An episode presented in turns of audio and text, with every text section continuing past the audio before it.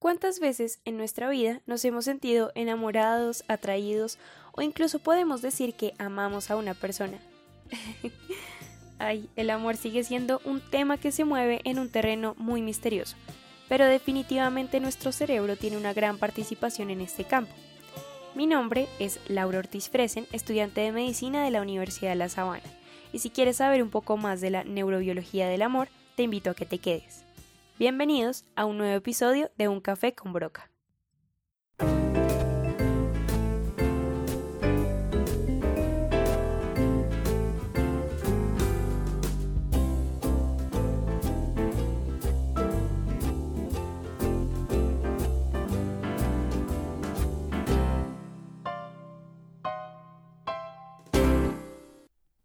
La neurobiología del amor créanlo o no, ha sido un tema de estudio desde 1990. Es un largo tiempo para encontrar las pruebas fundamentales para saber un poco más del amor a nivel bioquímico en el cerebro y también como una experiencia espiritual. Para hablar del amor, primero tenemos que entender las etapas de este. ¿Sí me escucharon bien? Etapas. Vamos a comenzar con el deseo. El deseo es la función evolutiva de todo humano para la motivación de la unión sexual. Dicen en esta etapa hay un cerebro primitivo y la verdad tienen mucha razón. Dos de nuestros sentidos van a ser los principales responsables, la vista y el olfato. Yo creo que todos hemos escuchado eso del amor a primera vista. Bueno, la verdad es pura atracción física. Nuestro cerebro va a relacionar el físico de la persona solo para un fin, la reproducción.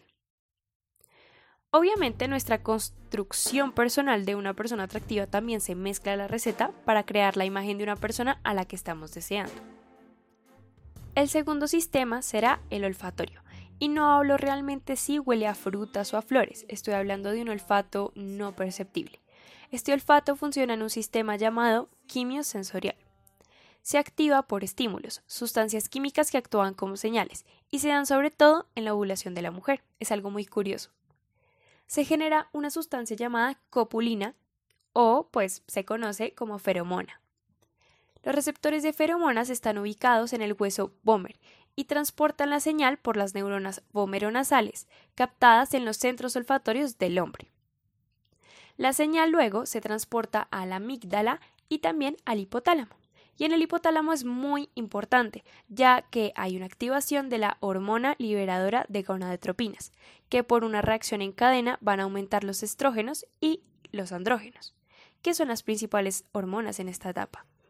Además, el hipotálamo también envía señales a otras glándulas como la suprarrenal, que empieza a liberar aldosterona, genera un aumento de presión, nos late el corazón más rápido, sudan las manos y aparece el, el rubor facial y también el cortisol, entre otras hormonas, que generan excitación o un estado de alerta general. Nos hace actuar un poco más protectores con esa persona. A la segunda etapa la llaman el amor romántico. Es el comienzo de todo el tema del enamoramiento, de estar enamorado. Dicen que dura entre 2 a 3 años.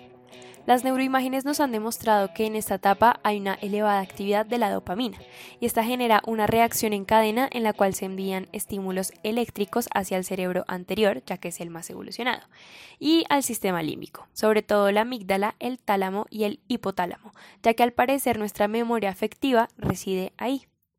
La imagen de la persona, la esencia, su voz y las experiencias juntos se quedan en estos centros nerviosos, en esta memoria afectiva.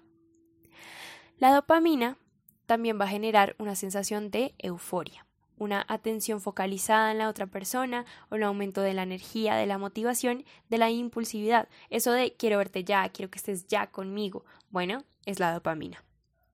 También hay algo muy importante y es la búsqueda de experiencias con esa persona. Esta última se da ya que la dopamina activa el sistema de recompensas del cerebro. Este sistema funciona cuando hay estímulos o acciones que generan placer y el individuo realiza unas u otras acciones que le acerquen a dicha recompensa, por ejemplo, pasar todo un día con esa persona. Hay otra hormona muy muy importante en esta segunda etapa y es la serotonina.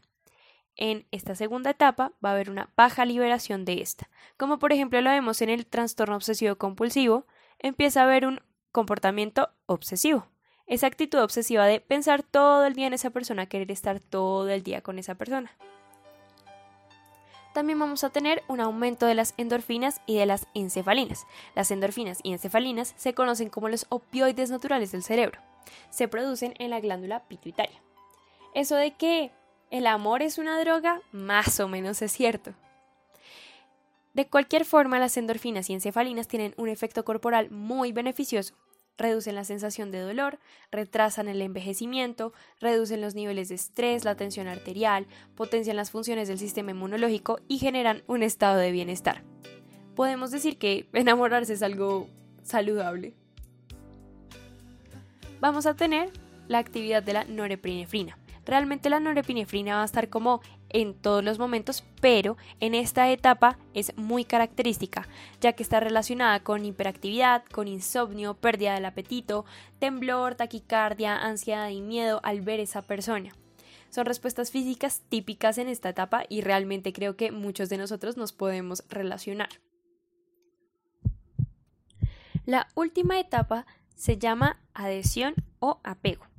En esta, los cuerpos continúan produciendo endorfinas, pero con el tiempo se van equilibrando los neurotransmisores y las hormonas.